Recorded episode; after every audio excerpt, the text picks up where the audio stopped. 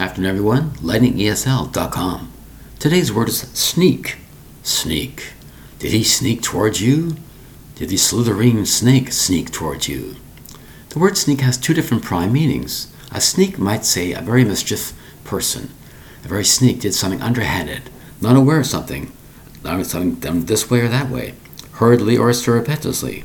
To sneak in a cigarette, let's say. You sneak in a chance to do this.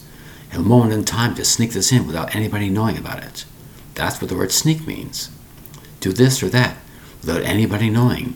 He or she is a real sneak. Something underhanded might be taking place. Very, very cautiously, very, very quietly, he snuck into the room. A real sneak. A burglar came into the house when nobody was home, without anybody noticing. That's a real sneak. S N E A K.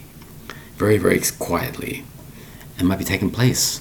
Surprise! A real sneak attack. The word is sneak. S N E A K. Thank you very much for your time. Bye bye.